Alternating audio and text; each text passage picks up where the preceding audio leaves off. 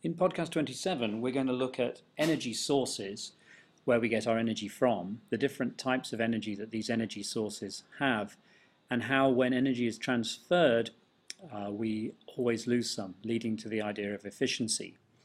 So we always use, or we have to use, a lot of energy to get work done in our lives.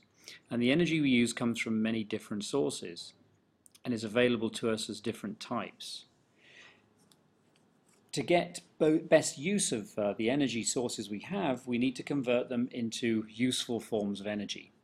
For example, coal in itself is not that useful to us, but when we convert it in a power station into electricity, that's useful.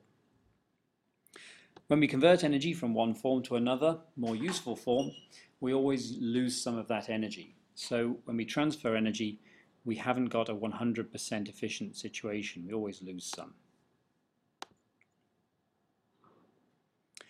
So let's look at the different forms of energy that we have.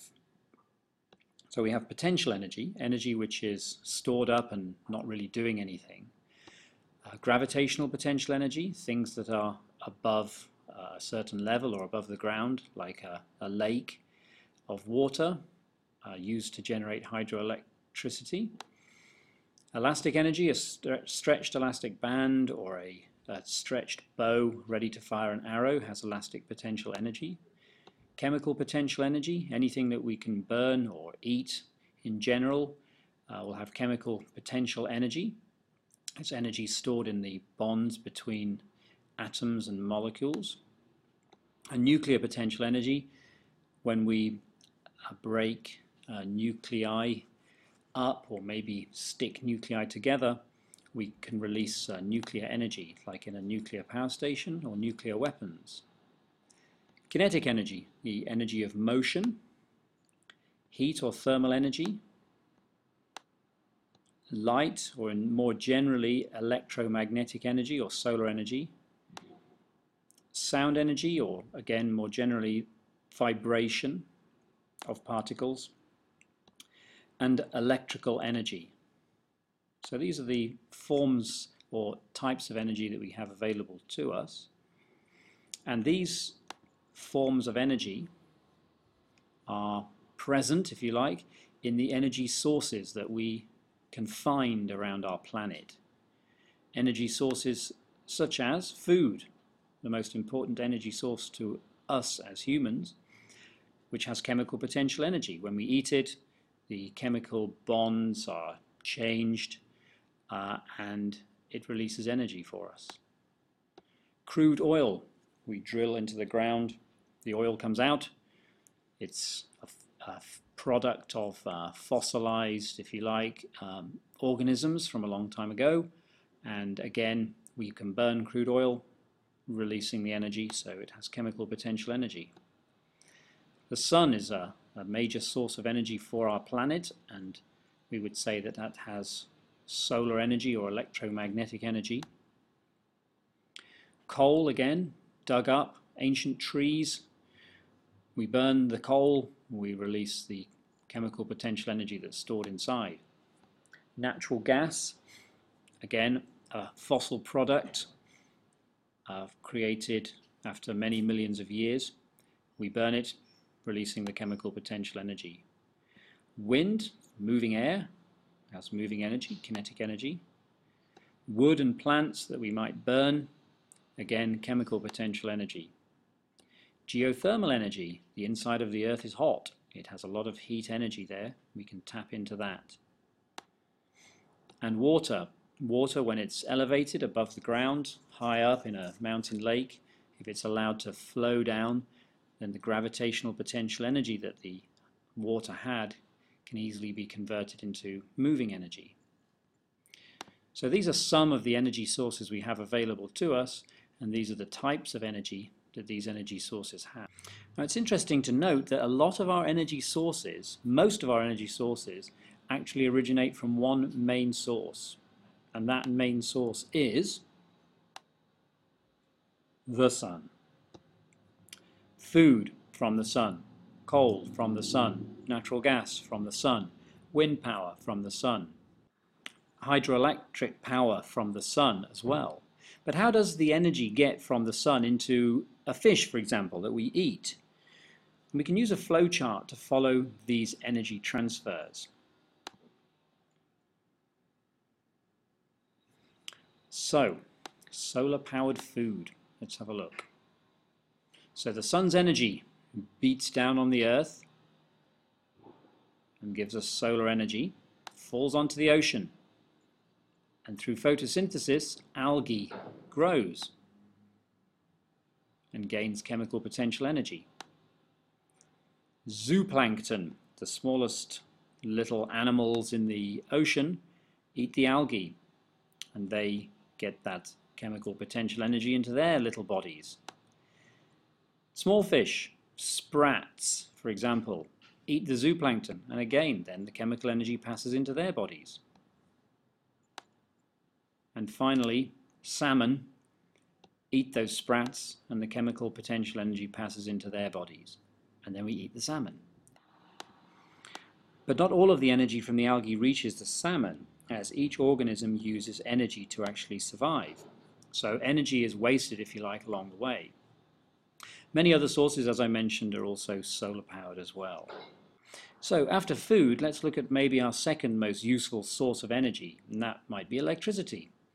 But firstly, electricity is not really a source, even though we use it like a source. You just plug in your electrical devices into the wall socket and they work. Electrical energy is actually a type of energy that has been converted from various sources of energy. Let's look at uh, electricity from wind power. So from wind power, wind, moving air has kinetic energy. Through wind turbines, the turbines take out some of the kinetic energy from the wind and the wind turbines start turning, so they also have kinetic energy. And then up at the top, Behind the turbines we have an electrical generator which turns the movement into electricity. There will be some friction, so some energy will be wasted as well. Let's look at another one. Electricity generated from coal. So the coal is burnt. Coal has chemical potential energy. When it's burnt, heat is released. The heat is used to heat up water to generate steam. The high pressure steam blows out very high speed and turns a steam turbine which has kinetic energy and then that kinetic energy is turned into electrical energy in a generator. So we can see the flow here and we can also see at each transfer heat is going to be lost. So not all of the chemical potential energy from the coal goes into the electrical energy uh, out of the generator. In fact, possibly only 40%, four tenths if you like, will be produced as electricity, and the rest will be wasted as heat.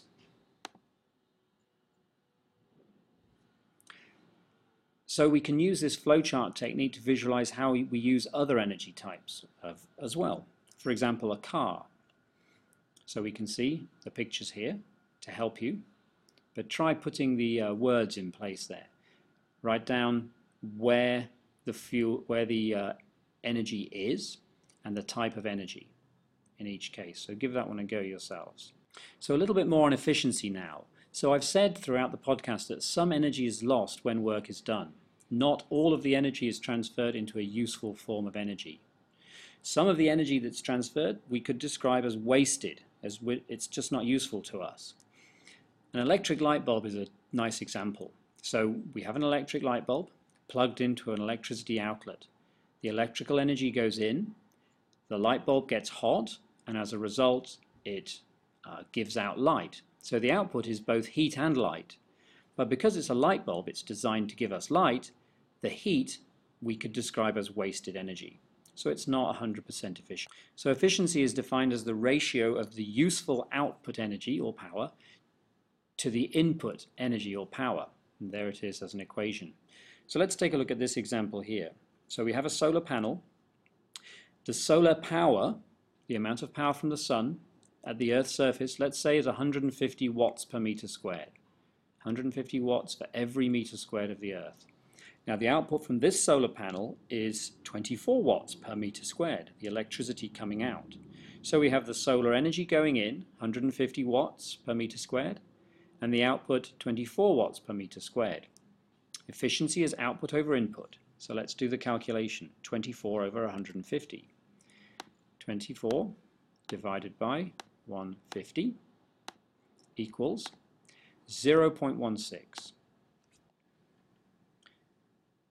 So uh, 24 over 150 equals 0.16. Now we can times that by 100 to give us our percentage efficiency.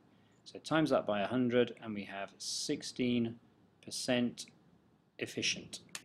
So solar panels are around about 16% efficient, which means 84% of the solar energy hitting the solar panels is wasted as heat. This doesn't sound very efficient, but don't forget the sun's energy is actually free. So in summary, energy is available to us from different sources and in different forms. Energy can be transferred from one form to another, but in doing so, some of the energy is wasted.